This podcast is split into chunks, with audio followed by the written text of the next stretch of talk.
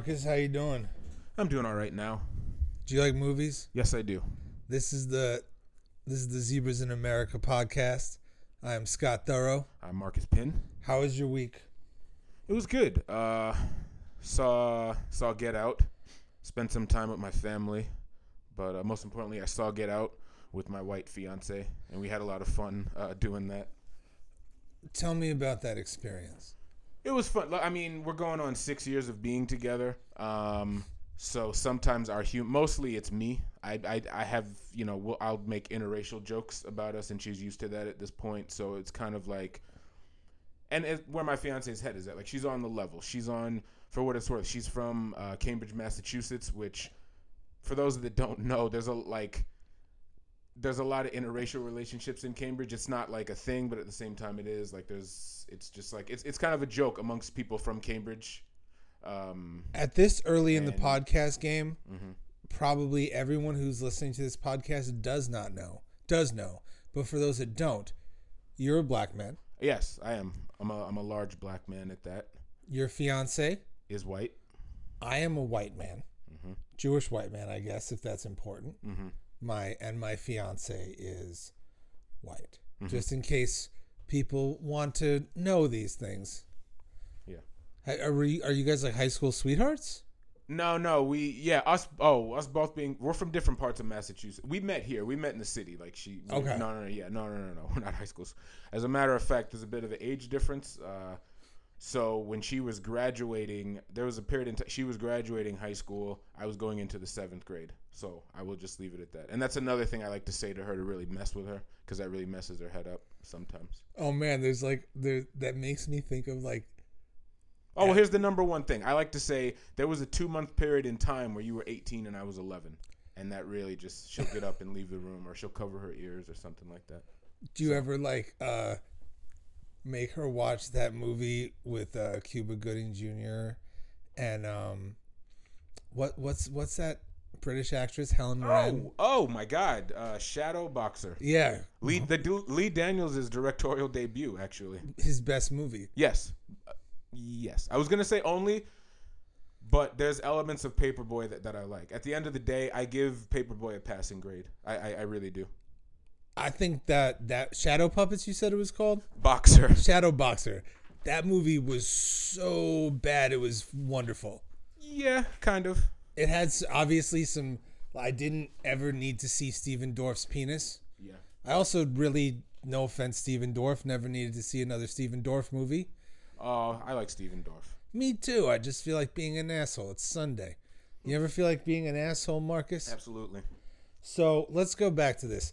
Get Out. Yes. What? What? So you went to see it with your in, interracial relationship. Yes. What kind of movie theater did you go see it at? We went to go see it at the Nitehawk.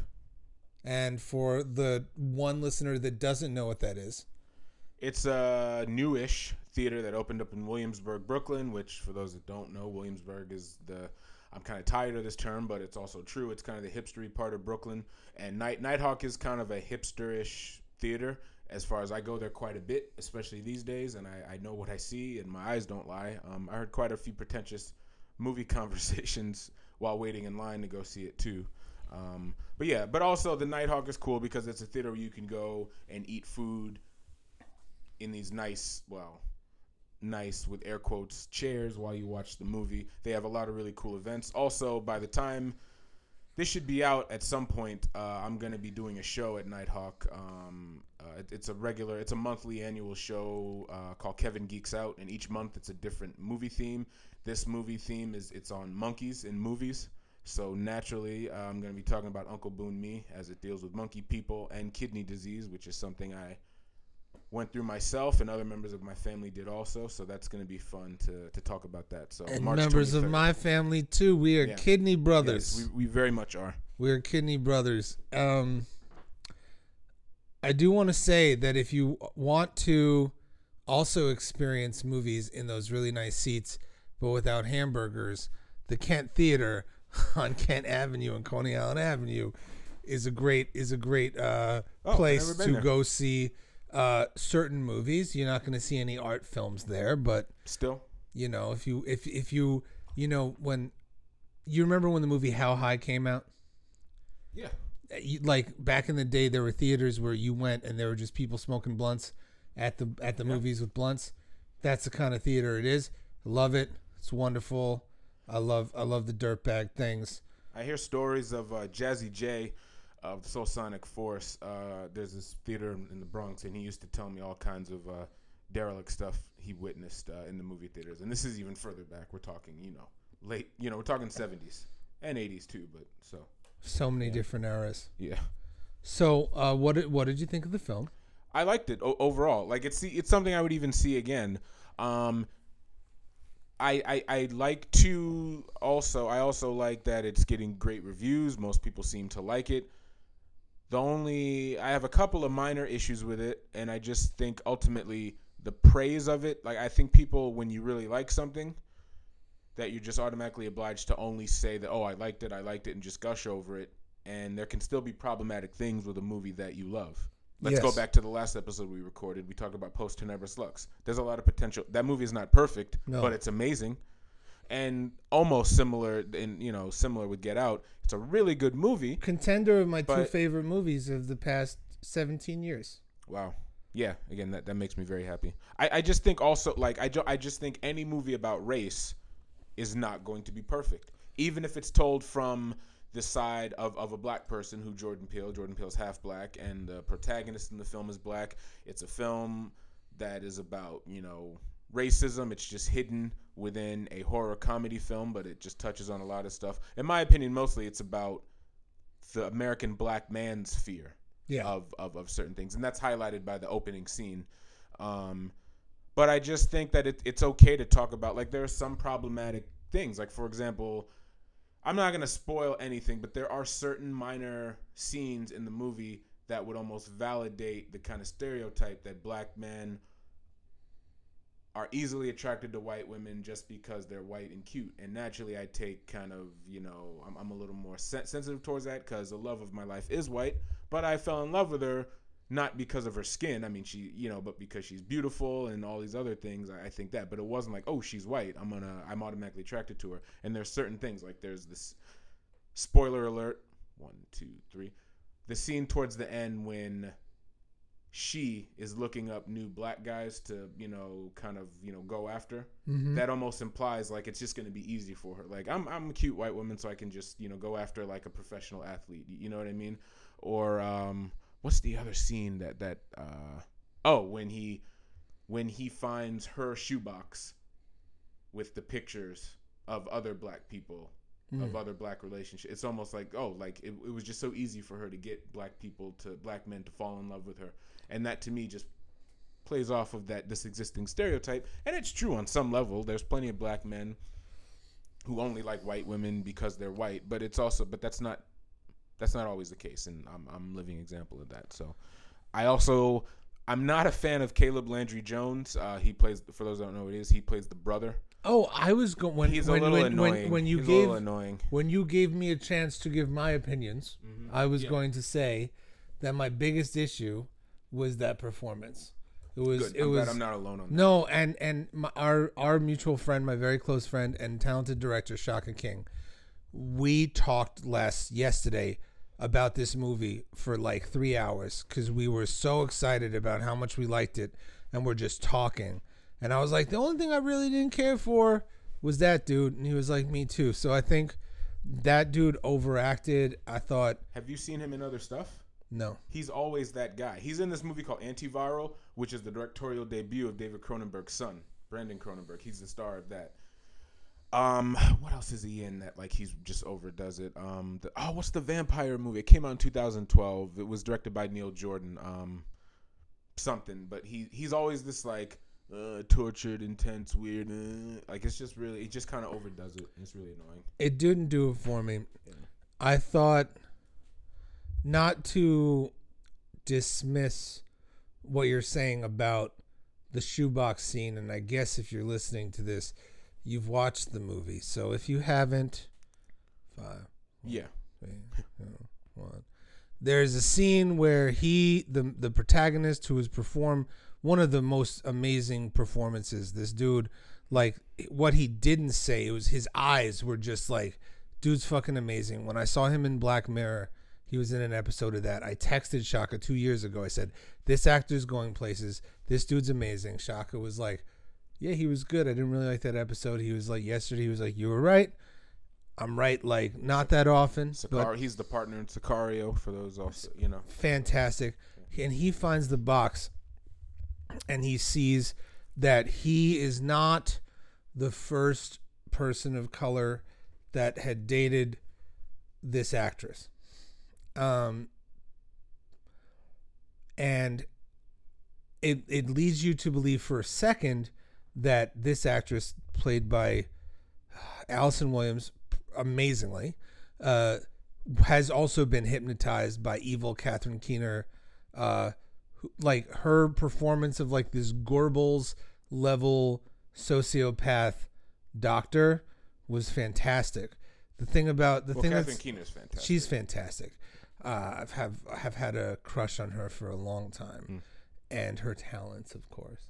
Um, so the thing about this is that these people don't think they're bad people. They they think they're like scientists. They're they're advancing, you know, the human race. Or human race one science. one eugenics tale at a time. So they so what they're so the the the evil of them is that they're on some Goebbels shit where it's just like we're just doing this sort of thing. And when you realize that she wasn't being hypnotized, that she's part of this family that's trying to do this sort of thing and you know, I I figured that she was also able to allure some of these men through her mom's hypnotism. I wow, I didn't think that. I just once that scene happened, it was like, okay, she's in on it. You, you know, I didn't mean? know. I thought she was then right hypnotized. away, it here- wasn't. I thought she couldn't find the keys because she thought she because she was being hypnotized, No, and then and then the gig was up.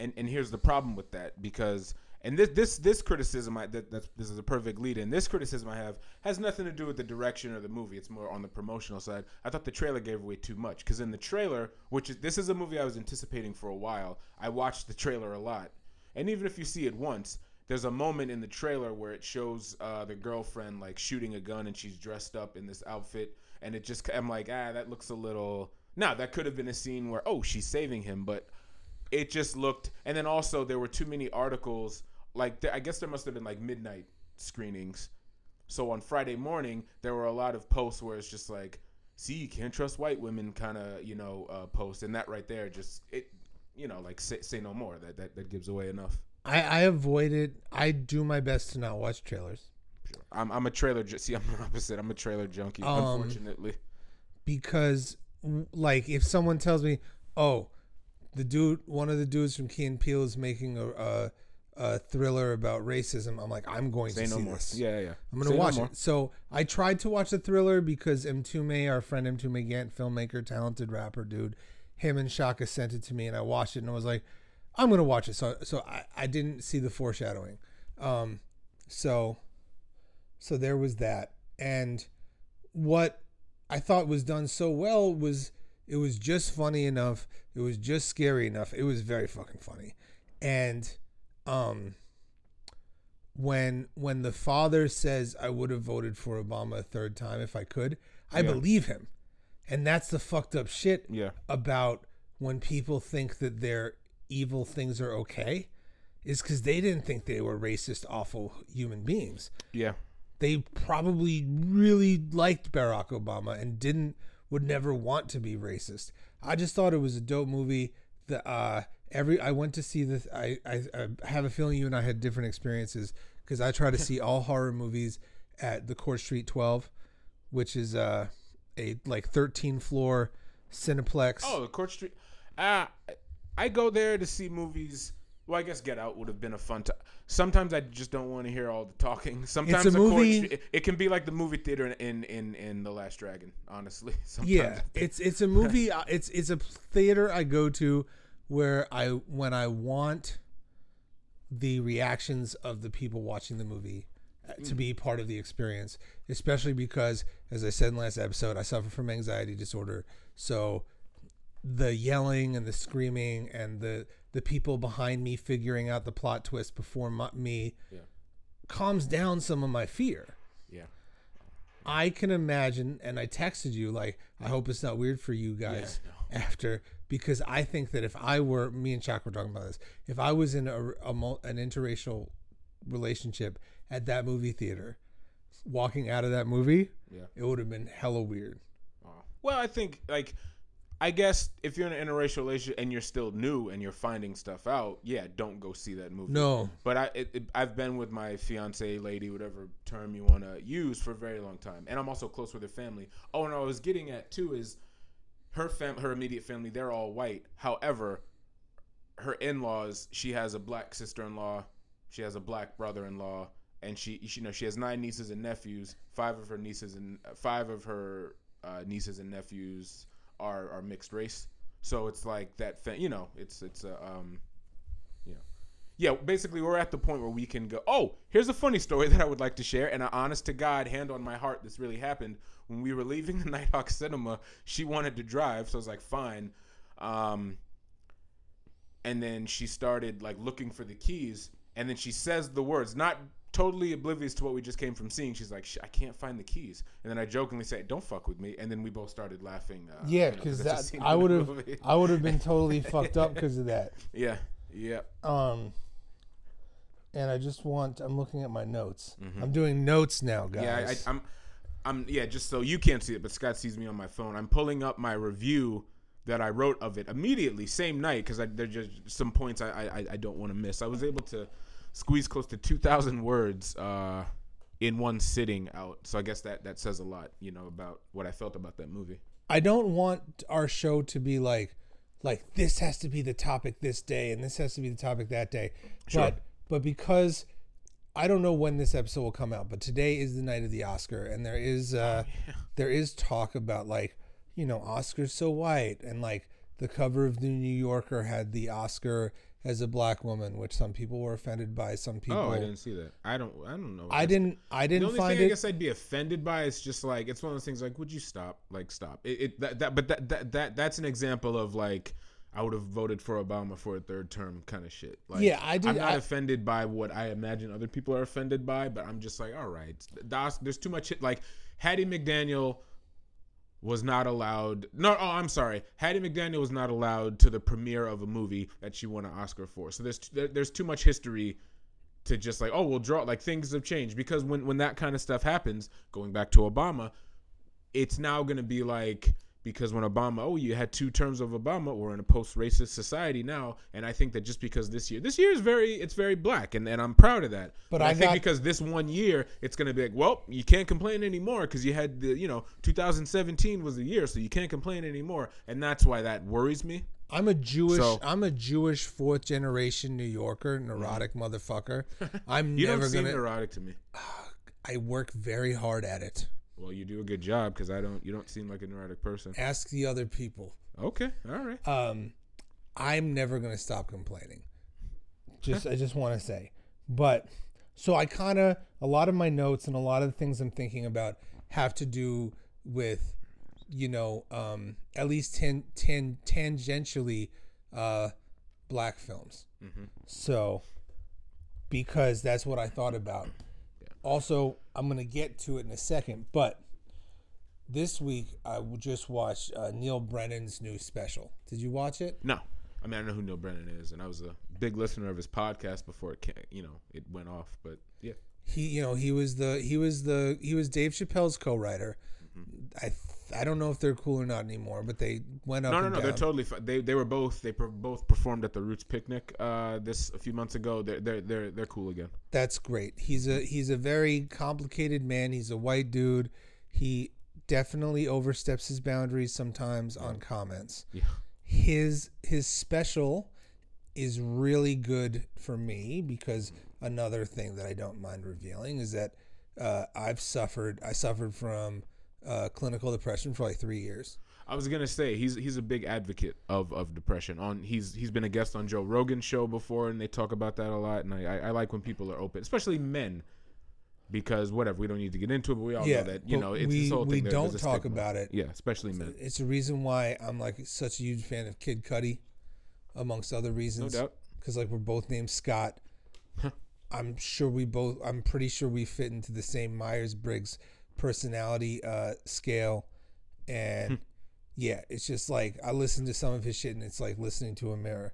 Wow. But there are obviously some cultural things that are very different. But like, Of course. um, but I just thought that was dope because it was a comedy special, but he also like went into detail his depression and his father passing and like father issues, which are things that I think about.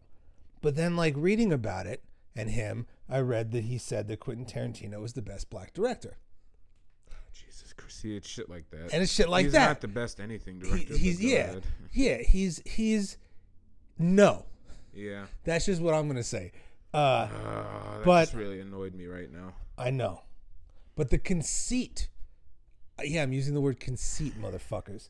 The conceit of this Quentin Tarantino stance was put to rest if you watch Get Out because it's the best popcorn movie I've seen in like 17 years. And the feeling that me and Shaka got from this was what we wanted to get from Django. Django is such a vacuous film to me. Django is uh, maybe one of the most problematic movies ever. And I- it's also such a losing battle talking about how much I dislike it because so many people like it. Even black people, the same black people who hated Tarantino, right, rightfully so, are suddenly pleased with Django, which never made any sense to me. try, uh, it's like trying know. to explain to Jewish people I know why I don't like Inglourious Basterds because they love that movie. A lot of my Jewish friends because it's like you know cathartic revenge to watch this. But again, I feel like when you lack emotional nuance, you make like yeah, I don't. But it's cheap. It's a cheap tool because he. It's just like, hey, I'm just hey, I'm we're killing Nazis or hey, we're killing slave masters. So it's like he's hiding behind that to be a violent little kid, and also to rewrite history like that. It almost diminishes what really goddamn happened, which is Also- a, one of the worst tragedies in known to man. But you still can't be like, yeah, we killed it. Like you didn't kill. But Hit- that's you didn't kill Hit- Hit- the, Hitler. the- that, also that there's there's a there's a big problem there with Inglourious Basterds. I, I also hated Django Unchained, but my pro Good. I, I haven't liked a Quentin Tarantino movie in a while. So my issue with Inglourious Basterds was so ninety eight percent of the Nazis were took no joy in what they did. Um, psychology shows that you can you can manipulate people to do whatever, and that people will follow rules. The was it the Milgram study with the electric shock? The Milgram study was done. You kn- do you know that? no. psychotherapist, survivor of the Holocaust, was trying to figure out if Germans were just evil or if there was something else afoot. And he did this study where people were told that there was a person in another room, and if the other person got a question wrong, they'd press a button and it would administer them a volt of electricity. And then with each each question wrong, the volt would be would go up until it was a deadly volt. Now the oh, I person hear this. yeah. Oh, I didn't know the name of it. Oh, but definitely. um, so the per- the people in the room it wasn't real, but they were screaming and stuff, and he thought that most people would not make it to the last push, and most people made it to the last push. Wow. Are all are you going to say that all of these people are evil? Oh. No. So there's something about humans and directions. So which is a long-winded. This whole shit we do is long-winded. So if you're fuck you, I'm long-winded. Is a long, long-winded thing to say that like most Nazis weren't quote unquote evil when they were doing these evil things. They were doing this thing that they just thought they were doing. I'm sure there were some sadistic people who thought that it was nice, like Goebbels and all these people, which we were talking about earlier in Get Out. Like it was, it was curiosity and just this job. Now the people in Inglourious Basterds murdering and ravaging the Nazis are doing it with glee and joy. Yeah. And so, in trying to take back the power, you're just painting these people as uh, sadistic, murdering people, which is not the point. Sure. I absolutely, I absolutely agree. What also, you know, upset. There's what also. There's a lot of stuff, but the whole idea of it's a it's a crew of Jewish soldiers and we're gonna take down Nazis and then there's still no development of any of the Jewish cat like you don't know where any of them came from. They just give them Jewish last names, you know, Jewish sounding last names rather, and that's and that's cool. You, you know what I'm saying? Like there's nothing. It's just very cheap, and and and back to what you said, like they're kind of sadistic. Like it's just not fun. Like no, nothing about that subject matter is fun. You know what I'm saying? Like the little guitar riffs that, that that like when I think of even if it's killing not, not Nazis or like taking a baseball bat, like I don't think of like down like an awesome guitar riff when it happens. It's just very messed up. Yeah, it's just also so messed up. the one thing I can never forget about the movie Watchmen. Did you ever see movie Yeah, Watchmen? yeah. Is that Zack Snyder decided to use slow motion in the rape scene, What Like, scene are we talking about? uh, over the pool table. oh yeah, sure, sure. Like he hits the girl and she flies 360 yeah. in slow motion. I'm like, you don't like really? I had a you know speaking of which, I had a recent reaction like that. Um, did you see Nocturnal Animals? No. Well, there's I mean at this point a lot of people have seen it. Whatever. There's a scene. Uh, you know, Jake Gyllenhaal's wife and daughter are you know raped and murdered. We don't see that, but we see the after effect. And it's these two attractive, attractive older women, attractive younger women. Their perfect, beautiful, hairless bodies are found like clutching to each other, like they're dead after they've been raped and murdered. And it's just like they're just like in a pose, like holding each other, which is really weird and messed up because it's just like one after like these essential. It's like some deliverance straw dog shit, like like like these evil hillbilly guys, like take his daughter and wife, rape him, kill him. They would just be their bodies would be mutilated. They wouldn't Yeah. be perfectly shaven and like clean and, and everything. I had a real issue with that. And and I feel like between I saw that movie last year in Toronto, in September in Toronto, and up to now I haven't heard anyone mention how problematic that one scene is. Um so Because they also maybe a lot maybe they didn't see the movie. yeah. No, no, I'm talking about people who have seen it. Like like like like reviews and people who a lot of people love Nocturnal Animals, honestly.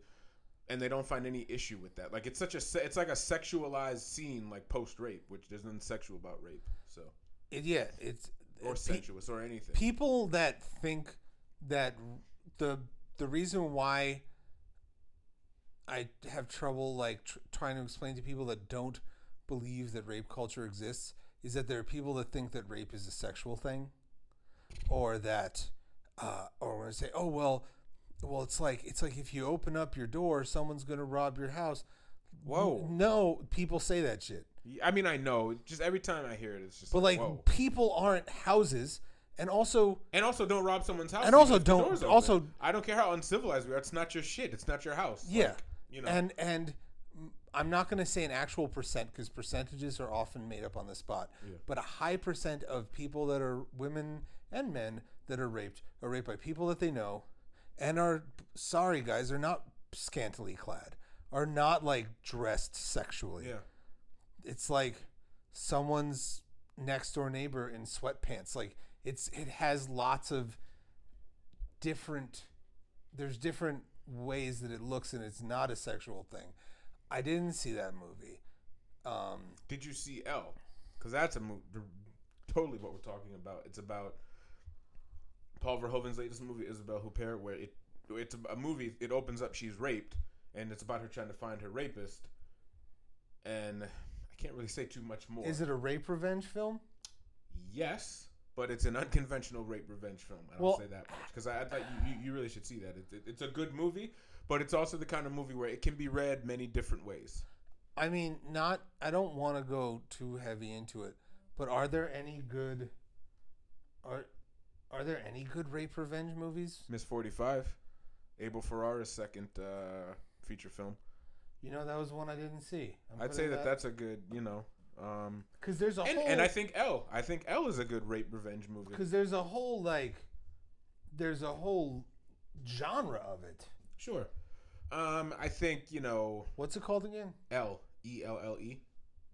Isabelle Huppert. spe- You know, as we record this, you'll hear it a different day, obviously, but it's Oscar night. Isabelle Huppert got nominated for Best Actress for that movie. Well, that's a good segue because I do want to get into the Oscars. What was the other movie by Abel Ferrara? uh, Miss Forty Five. Miss Forty Five. Great. Because I, I. I like him. Every movie I've seen of his, I've liked. Okay. He's got a lot. I haven't seen them all. hmm Um. So, Ruh-roh, what just happened? I mean, I, I can remember and text it to you. No, in my head. But oh, oh, oh. Um. So I was talking to my mom on Friday, mm-hmm. and she was like, "Oh, what are you up to?" I was like, "Oh, I'm starting a podcast with my friend Marcus about films." And she's like, "Why would you start a podcast about movies? What do you know like about movies?" Like she didn't really think. Oh, She's you know parents are just don't trust me. It's, it's going somewhere. Parents just don't understand. So then we started talking about the Oscars and and how she wanted certain movies to to win. And I was like, you know, I sup- I suppose Moonlight should win, but Oscars don't matter and whatever. And she was like, I didn't see Moonlight. What do you think of Moonlight? I was like, Moonlight was a great movie. mm-hmm. It was great Mm-hmm. uh, beautifully shot. The music was good. The acting was very good. And she was like, "But I think La La Land is going to win." And I said, I kind of think so too. "It's probably true. We'll find Yeah. out." And I said, "What's the name of that director?"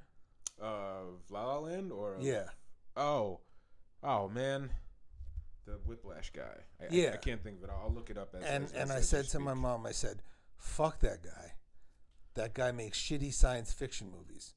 And she was like, "Are you?" It's T-? fiction. Yeah. Huh. She was like, "Are you talking about Arrival?" I was like, "No, I'm not talking about Arrival. Arrival's definitely a science fiction movie, Yeah. but so is Whiplash and so is La La Land."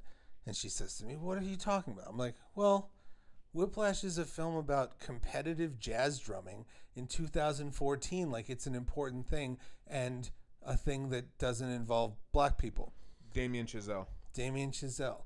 And his second movie is a jazz musical about jazz stuff where black people who invented jazz don't exist. Those are soft science fiction films to me. And she was like, Well, I understand why you're starting a podcast. Huh. it's like, that's what I think. That dude makes speculative fiction about shit that doesn't matter. And he's literally like, that shit people people buy into it and it's keeping other people from making movies. I do. I'll play devil's. I don't even know if I fully agree with what I'm about to say, but I will pose a devil's advocate to you. Uh, sure. One, well, the first thing, this isn't devil's advocate. I just think I've heard, I know that theory, whatever the term is, about why La La Land is, you know, I didn't think about Whiplash that way, but the whole idea of like it's jazz through this white lens, whatever. But I want, I just think there's bigger, bigger battles to fight than La La Land. It like in, in, in my opinion. Also, what would you say to someone because this is this is a something that that that that that I've heard where it's like, well, you know, a lot of black modern day black people don't necessarily support jazz, at least in, you know in, in in in America, or or you know like or it doesn't matter, or well, white people like jazz too. Like, what is the response to that? Because I'm just I don't have one. I did I just don't care about La La Land, and, I, and that doesn't mean I think it's a bad movie or good movie. I, I just don't care, but I'm curious about the stuff surrounding it, kind of. Um Like if it's a movie that's because sometimes like character there could right now in real life just a white guy who just happens to like jazz and a movie's you know made about him. Like does that yeah, the movie. It's called Crumb. It's a pretty it's a pretty good man. documentary. pretty good? That document that documentary was great, and um In fact, a documentary I told you to check out when we were not filming, Oh, not right, recording. You were driving me home, and I said to Marcus to see Let's Get Lost, which is about uh, Chet Baker. Uh, and it's about the white jazz uh, trumpet and flugelhorn player, and it's one of the best movies of documentaries I've seen. But as you'll get to know me, I don't really like documentaries, but I like that one, Sure. and I liked Crumb as well because. I like it for his brothers. God, talk about stealing the show. wasn't even about them, and they're the most memorable thing to me. It's not uncommon. I mean, Life is Illmatic was all about jungle. Oh my god, yeah, it was. I wanted Star more. Wars. What I always wanted more with Style Wars was Skeme's mom Yeah, in the kitchen. that's that's funny because I was thinking about you and documentaries, and I was like, oh, Style Wars is a documentary I like, especially because I went to the Bronx this weekend to do some work, Mhm. and I can't help it. Every time I take the four or five train to the Bronx and I get out, I feel like I'm going to discuss Cap. Sure, sure. That's what I like. I cannot get off at like Grand Concourse and not think like we have to discuss Cap and the problem, sure. who I think was the first like the first uh Do you think? Do you find the word wigger offensive? No, no. I don't know. Some I've people used do. it before, which isn't nice, but you know. Um, I think he was the. It was the first instance of a wigger dropping the n bomb in a movie. yes, yeah. Which which I have to credit Tone Tank realized this a long time ago. So I don't. The first time I saw it, I watched it, and like I, I swear, it felt like 20 minutes went by until I rewound it. I said, "Whoa, whoa, whoa, whoa, wait, what?" And Yeah. then, like it did. I did. It was just so smooth the way he, because it was such a common thing. Like the way I'm sure he has. Maybe he doesn't. I don't know. He seems like a guy maybe doesn't have friends. However, he might have been around black and white, black and Latino people who weren't who, who were fine with it.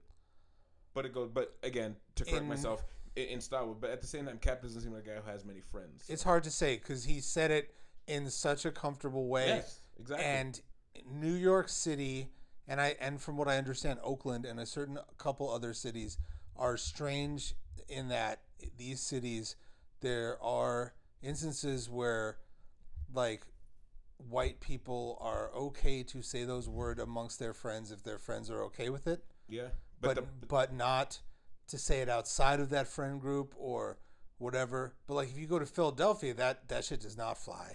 If you go to just about any other you place, say it around me, it doesn't fly, and that's always been a problem because there's not any not in my experiences. I've been in a, a few confrontations because that's just such a trigger for me. Like I immediately just.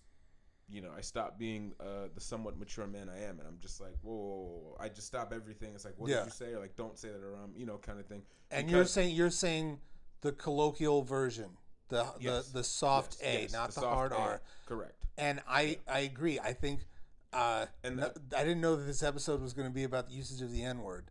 We're But talking about a, a, a heavily racial film. Like, Right. It's going to go everywhere. so like I the only time I will consider it using it is like in context of talking about a sentence. Of course. Um, and sometimes if I'm not super comfortable with the people around me, I won't even do it that way. Sure. But so my under how I feel about that word is that that word is acceptable for you to use only if the people around you are okay with you using it. Mm-hmm. And if one person in that group is not okay with you using it, then you probably shouldn't use it and maybe you shouldn't use it ever. Yeah. What What annoys me though is the validation that other black black the universal, you know, validation that some black people have given as if they're speaking for me. Like, hey, Yeah. I'm so and so, so if I say it, then it's cool, and that's it. Just gives off the whole like, oh, all black people think alike. We're one monolithic group, and it's like, don't like when Gwyneth Paltrow she didn't. She used the term, you know, like when she tweeted this was years ago, like listen Yeah. to niggas in Paris, and people flipped on her. And then of all people, Nas, you know, responds, and Nas is like, "Hey, Gwyneth Paltrow gets a pass," and it's just like, maybe with you, but I don't. Don't you don't speak Well- for me? Or another example was, um, oh man, what's another? Oh, there was oh like with RZA and Quentin Tarantino using the N word. RZA's like, yeah, we use that word with each other all the time, which I find more problematic because he's a guy who claims to be five percent, and I would imagine one of Yeah. the top things five percent is you don't let a white person refer to you in any any root form of, of the N word. So Yeah, it seems strange. And also with that Gwyneth Paltrow thing is like it's one thing if in her friend group which c- contain seem to contain a lot of famous rappers, she says that and they're okay with that. That's fine. When you tweet it, you're Yeah. putting it out for everybody. yeah, yeah, And you have to think are you is everybody going to be okay with this? yeah. when it comes to those kind of words and like trying to understand especially i'm i'm white straight jewish dude i don't i need to I need to own my privilege and think about what things go on and i try to follow the categorical imperative and have to assume that if everyone was okay with this and everyone doing this then it's okay mm-hmm. and then otherwise then maybe just maybe we shouldn't be using that word yeah. I agree. I mean, I, I, I believe it. I don't believe I should. And it always makes me feel weird. to tie this in back to Get Out, kind of, I liked the um, the exploration of the use of the N word in Key and Peele's Keanu. Yeah. They're kind of both, um, whatever the term, you know, is. They're they're just two. Well, they're actually biracial, but in the movie they play black guys. Two black guys who don't say the N word, and then Yeah. when they use it, it just seems a little like you know, almost offensive. You know that they're using it, which which you know I find in, in interesting, which is kind of you know, which is also me too. Like I grew up, you know, like you know, whatever. Full disclosure, like my my mother's from the South. My dad's an old school New Yorker, was an old school New Yorker from Queens. So growing up, I've heard them say it. As a matter of fact, I remember the first time I heard my mom use the term to describe one of her friends. It threw me for a loop because I hadn't heard the N I G G A version before. I just thought the word was the word. I thought she was just saying it like in an accent where like the R was just pronounced with an A at the end. And I remember following her into another. Room. I was very little. I was like, "What did you say? You're not supposed to say that." Like it just it just totally like threw you know Uh-huh. uh, th- th- uh, threw me off. And even me, like I'm someone who my black friends and- my Puerto Rican friends. I, I, it's always been a weird thing to just sidebar how it's weird how like if you're someone Puerto Rican, Dominican, I really don't care. It's it's just it's just like a black person using it. But when like some like, but if I know you're Mexican or something like that, it bothers me. Or if I know you're like Colombian, and I know What Colombians about- like, what like, about-. It's so strange. What if you're? What about hood Chinese? Oh, absolutely not. Get out of here with that. No, you better not say you're gonna have a problem. Don't say that around me. But like again, but it's so strange, like how annoyed I am. I mean, at the end of the day, in a perfect world, I wish black people wouldn't. There's so many other words to use to just you know terms of endearment. But what are you gonna do? But um, no. But I was saying though too, like I feel, I'm someone you know. If I were to use it, I would I would like offend another black person. I feel like it's just not my uh, you know, which is another reason why I love Jordan Peele, the the artist, director, filmmaker, whatever, because a lot of things, personal things that I know about his life, I kind of experienced on some level. Just the whole, hey, you talk white, which is like a, a theme that he brings up in a lot of interviews, a theme that comes up in, in some of their Key and Peele skits, and it's like, oh, I know what that's like. Especially, you know, I went to a historically black college, Hampton University, so I heard that a lot, a lot, you, you know, and just. I didn't. I never got desensitized to it, but it's still a very funny thing. Like it just makes me smirk, you know, when when, when I hear that. So, um, yeah, Yeah, I mean, I just think of you as a as a weird dude. So I don't know. sure. M- many people, many pe- people do. Uh, but also one thing that I that I liked about Get Out was, as far as I can remember, the the racist white people never used the N word. no, they didn't. They I- never they never said they they were all very racist, obviously. Yeah. and they said racist things, but but but they acted true to their liberal selves. And I think what, and that's important. And I, and I think that had to have been done intentionally. Absolutely. Because that movie Get Out is a response to people who think we're on a post who who you know we have Obama, so racism, you know, it's not what it was. It's over. So it's one of those things where like there's those and that and that to me manifests itself into hey, if I'm not using nigger or wearing a you know a Klansman outfit, I'm not racist and there's no racism. Yeah, And and he's just showing that you know because it would have been cheap. It would have been easy to have the villains in that movie when the black guy's not like under look at this nigger like you know like saying that. But then instead they just he, he went around that and used like kind of clever ways where people can be like I don't even know if everything wasn't but like racist or just offensive or just overly PC to the point where it actually is kind of racist. Yeah. Um, so yeah, I, I, I, I until you just said that I, I didn't really think too hard about that, but that also no, I, I, I respect that movie even more than I already did. dude, it's just it's just a great movie, Mm-hmm. and I really liked it. And you know, the kind of movie that gets me and my friend, my friends talking on the phone about a movie. Yeah. I haven't done that since high school. And speaking of that particular friend, you know, as I, you know, recently, I don't. To explain, so between the ages of 12 through the age of like 23, the two most prevalent things in my life were, you know, track and field in high school and DJ battles. So Yeah. two thing, two competitive things. And I listen to rap music, which one of the core, no matter how much people want to wimpify, you know, hip hop culture these days, competition and saying I am better than you was one of the pillars of hip hop, and it, and and it still is. Look at all this talk of Remy and Nicki Minaj.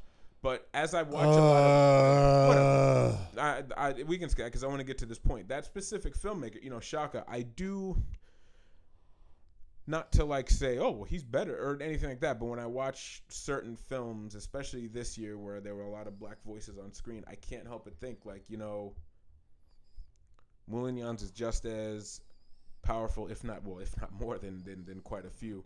And I just like the whole theater. I just wanted to kind of like scream, watch Mulligan like after you Yeah. know. And I'm not even sit, saying you know I, I know Shaka and, and I don't want him to hear that I think I'm like you know blowing smoke or anything you know but but but but but it's true. I think um that was another film that kind of like dealt with race racism. You had a cameo in in that as well where any variation of the N word wasn't used. Other ra- racial slurs, but it's still it's a it's a short film about race, and there wasn't any kind of like cheap ploy. I, I I felt so. I guess maybe what I'm trying to say is now with between something like Get Out being a success, Yeah. opening weekend, Moonlight, Oscars. I just I think that there needs to be a place for another Shaka King feature film because Amen. Yeah, I think Less you just kinda La La take a lot of pe- people to school, and I hate. And again, I know it's weird saying that. I, there's just that I'll never lose that competitive side because as my brain was developing. I was doing two majorly competitive things, and I think that stuck with me. But which is strange. No, but it comes to stuff if- like say if- board games or like find, you know, like my my job, I'm not competitive with that. Like I don't care. But So- with other stuff, I am like, oh, this is better. This is better. Uh, But here's- like here- lists, like here's- who's the best this, like, and that kind of, you know. Here's the thing. I I do not come from that sort of background. Mm-hmm. In fact, it gives me a segue into this little little thing I wrote earlier. But mm-hmm. I'm not competitive. I played competitive basketball one year mm. and played only as much as they had to have everyone play. Wow. You had to play a quarter. Okay. I was a fat kid. I was a weird kid.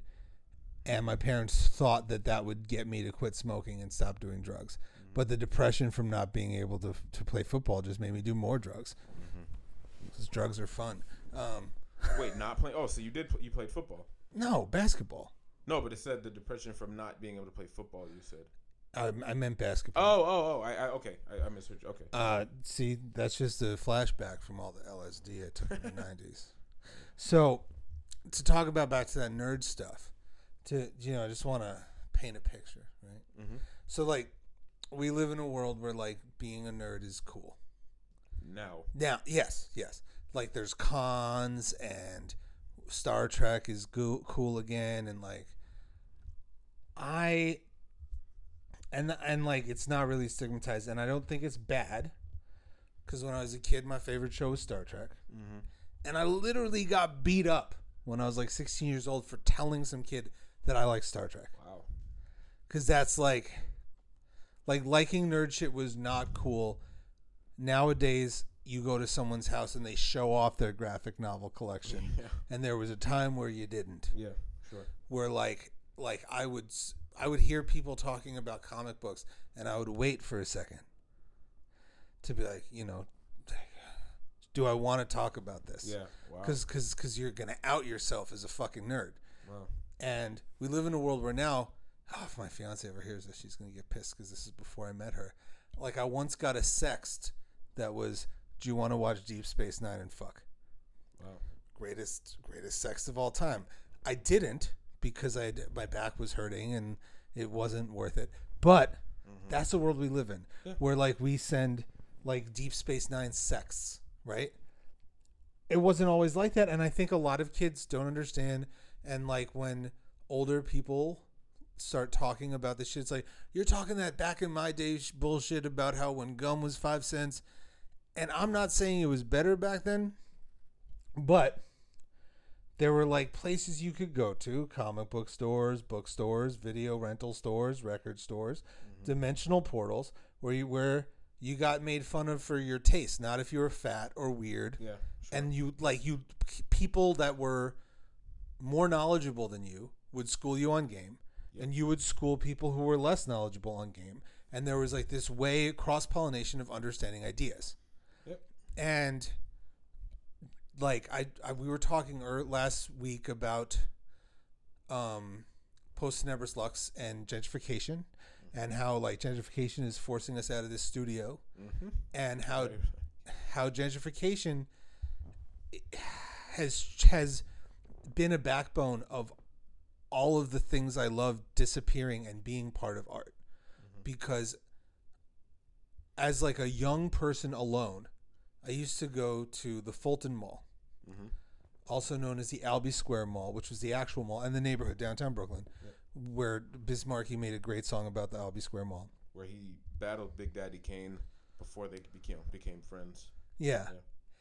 And after after school, I just wouldn't want to go home because like I was this depressed teenager, mm-hmm. and like I would you would go to I would go to this store called Beat Street, which I'm sure you're familiar with. Yeah, the record store. So on the bottom floor was a record store, and on the top floor was just like a weird ass store where you could like buy jewelry or like any movie ever. Hmm. And next door was another place that was like two floors where I would buy records, but then I would just see that they had a whole floor of of VHS. And then there was this bazaar where this like uh this thugged out Jamaican and this thugged out Chinese person would always try to sell me bootleg anime tapes. And it was like a way to learn. I promise you that this is getting somewhere. Hey man, go ahead. Hey. And so one day when I realized I liked movies, I was thinking about all the references rappers made to movies, and I noticed that on the bottom of of this r- store next to Beat Street had all these films, like had Dolemite and the the the all the the kung fu movies, and they would carry uh, Bobby analogs, uh, not Bobby analog. That's Kool Keith dissing RZA. RZA made that short film Domestic Violence. Yeah. They had that on cassette. They had you got the the hookup. Yo, hood record stores had everything. They had great music, great hmm. movies, and then I discovered this uh, this VHS company, the Xenon Group. Mm-hmm. Do you remember them? No. They put out quote unquote black exploitation movies and kung fu movies. Mm-hmm. So I bought I bought Dolemite 2, The Human Tornado. And then the preview for that on that movie was Story of a Three Day Pass. Wow. Holy cow. So then I was like, what is this? And I I see where you're going with this. I went back and like I bought I bought that and then like I yeah, and then I started watching like all these movies mm-hmm. and how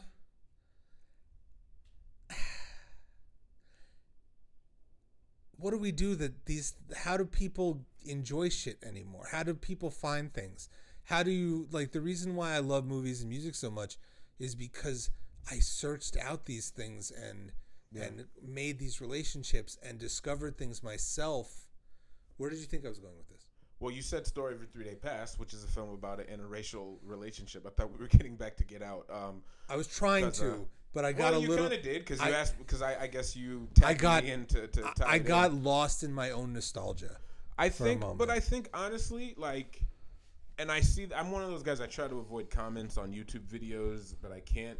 But YouTube is a form of digging. I mean, everything is on YouTube, and I see people, people who reveal themselves to be young kids who say, "Hey, such and such brought me here," which I like. For example, like there was a movie uh, came out years ago. It wasn't very good. It was called The Whackness.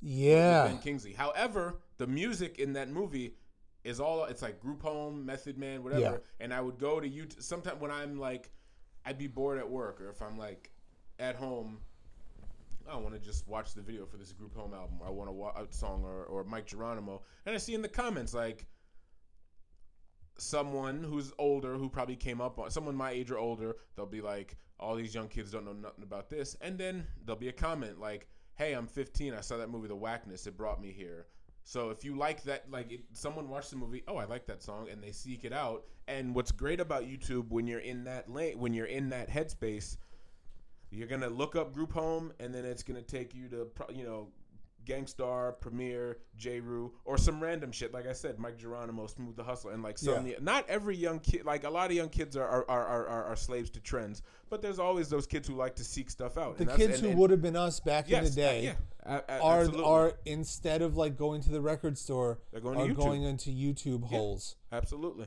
You know, I when we were driving the other day, I told you to check out the Cry of Jazz. yeah, Um, when I first wanted to see that movie because I had heard that it was great, I I had to go to the the the film library by Juilliard and rent it and watch it in the library. Mm-hmm. See, but I and I and I really do. I don't I mean had to, to sound it. old. I I appreciate so. I remember like this was before. Even me, like I'm like when Eraserhead came out on Criterion, and you can watch Eraserhead on Hulu now. To me, it, it was this thing like you had to like order it directly from David Lynch's website.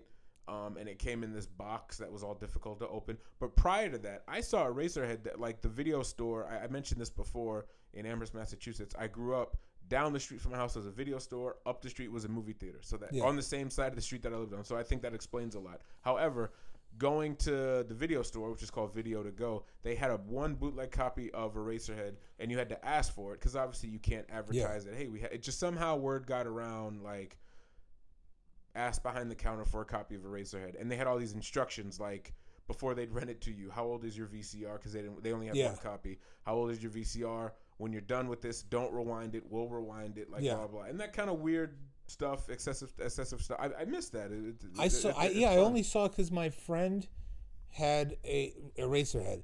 I only saw that movie back in the day because my friend uh, had a membership to Kim's Video, nice.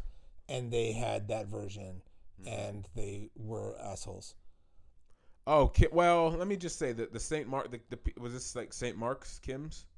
Not the St. Mark's Kim's, no. Okay, well, I just there was a Kim's video at Uptown Columbia University. They were always nice, but every other Kim's location, for the most part, assholes. And I think they're actually kind of known for that. It was Yeah. like a thing. That yeah, it was like Except, well, I gotta say, except for you know, there, there are a few people. I don't want to diss a guy like because he may listen to this. Beans from Anti Pop Consortium. He was a former Kim's employee, and he's a very nice guy. And um, who I interviewed for my site uh, years ago, and also um, Albert Hammond Jr., the uh, rhythm guitarist for the Strokes. He used to work at Kim's also. Um, I met him before. He, he's a cool guy. But generally speaking, it was just like a thing. Like you ask someone, it's If it's you- that high you- fidelity shit. If, if you ask you someone were a question, if you were cool like- enough to work at Kim's Video, Yeah. it was assumed that you know. So I, I I mostly went to Kim's Video because it was also a pretty good record store. yeah, yeah, absolutely. They had like weird ass magazines. I used to buy every magazine every month that was musical to try to figure it out.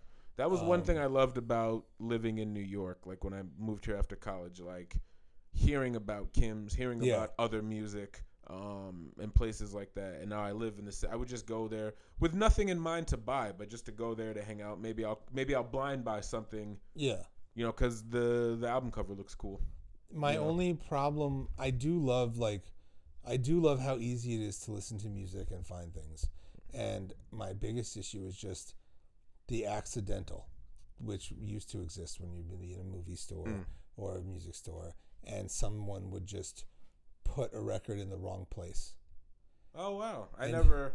Has that happened to me before? like you were like searching for the Beastie Boys or something. Oh, I and, guess yeah. And yeah, someone put in Balaksa Makadus, and you checked it out, and you're like, I'm gonna buy this yeah, because it was weird. sure, And then you went home and you listened to it, you're like, oh, Makalakadus is great. yeah.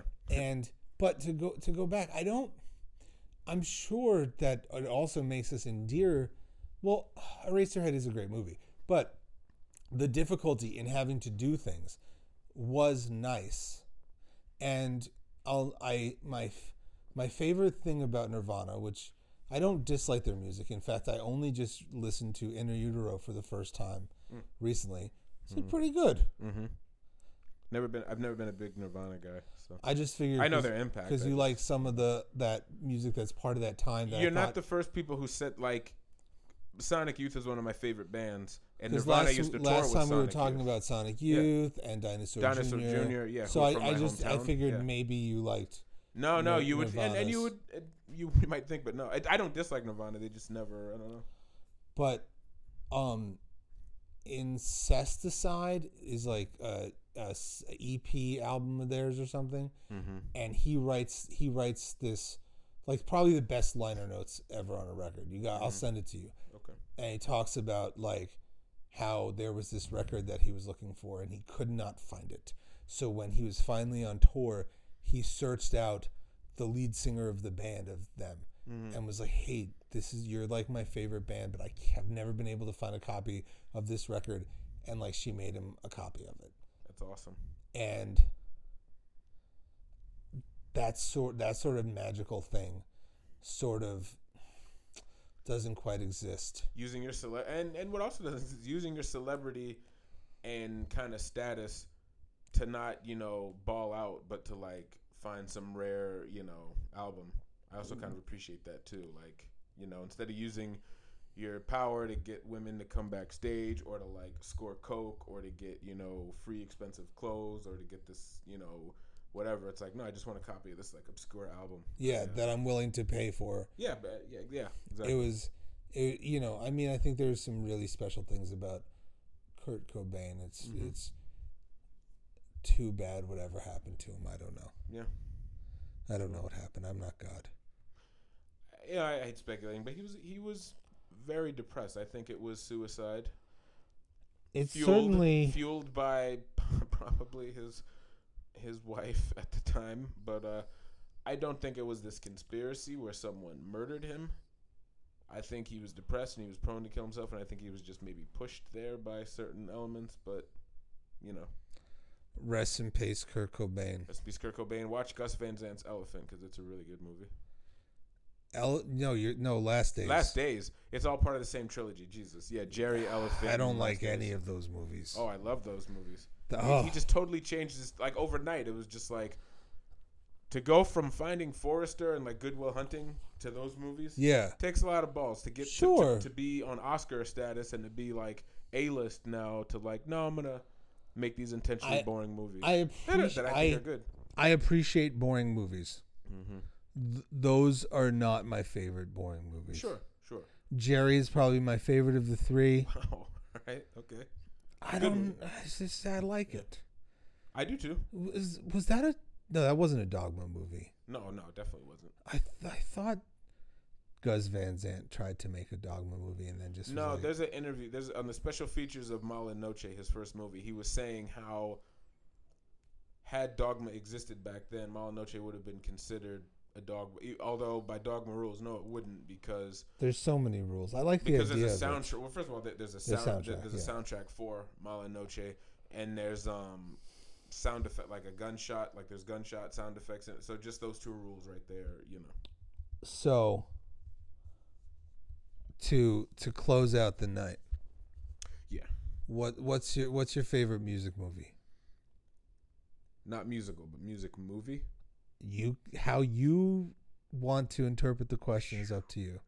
That's that's on the spot. I don't know. If That's I the can, point. Um, that well, as long as I don't, I, it's not about one. Like I, I can get more than one, right? Sure. Okay. Like so, well, Style Wars. Going back to that, that that that that's a music. Even though it's about graffiti, it's hip hop culture. I'll allow it. okay, take take Style Wars out. Then I'll, I'll Wild Style. I think is very much a uh, a movie that just never got old to me. Wild Style to me is like a really great film, Mm-hmm. but its hip hopness is yeah, I guess no. There's music breaks. Like there's random just music. No, it's a music movie. It's a music yeah. movie. You're right. Mhm. It's a very good music movie. Yeah. Part of me wants to say juice, but like I remember early when I was like 11 and wanting to get into scratching and DJing, the trailer to that movie, it only emphasized for the most part the DJ battle stuff. And Yeah. then when you see the movie, it's like, all right, it's not real. It's just, you know, the first 20 minutes and now it's like, you know. But um yeah, I'd say Star Star Wars. I'm trying to think of other stuff so I don't Oh. True Stories. The My- Talking Heads movie. That that that's uh yeah, which I you, bought you know that's which- that's top five of my that's one of my top awesome. five favorite movies. I got that at the. That two- was that was the- what I was gonna say. Yeah, the two You motherfucker took my took my movie. the two ninety nine DVD bin in uh in Walmart. I saw it was on the. I didn't know what this movie was.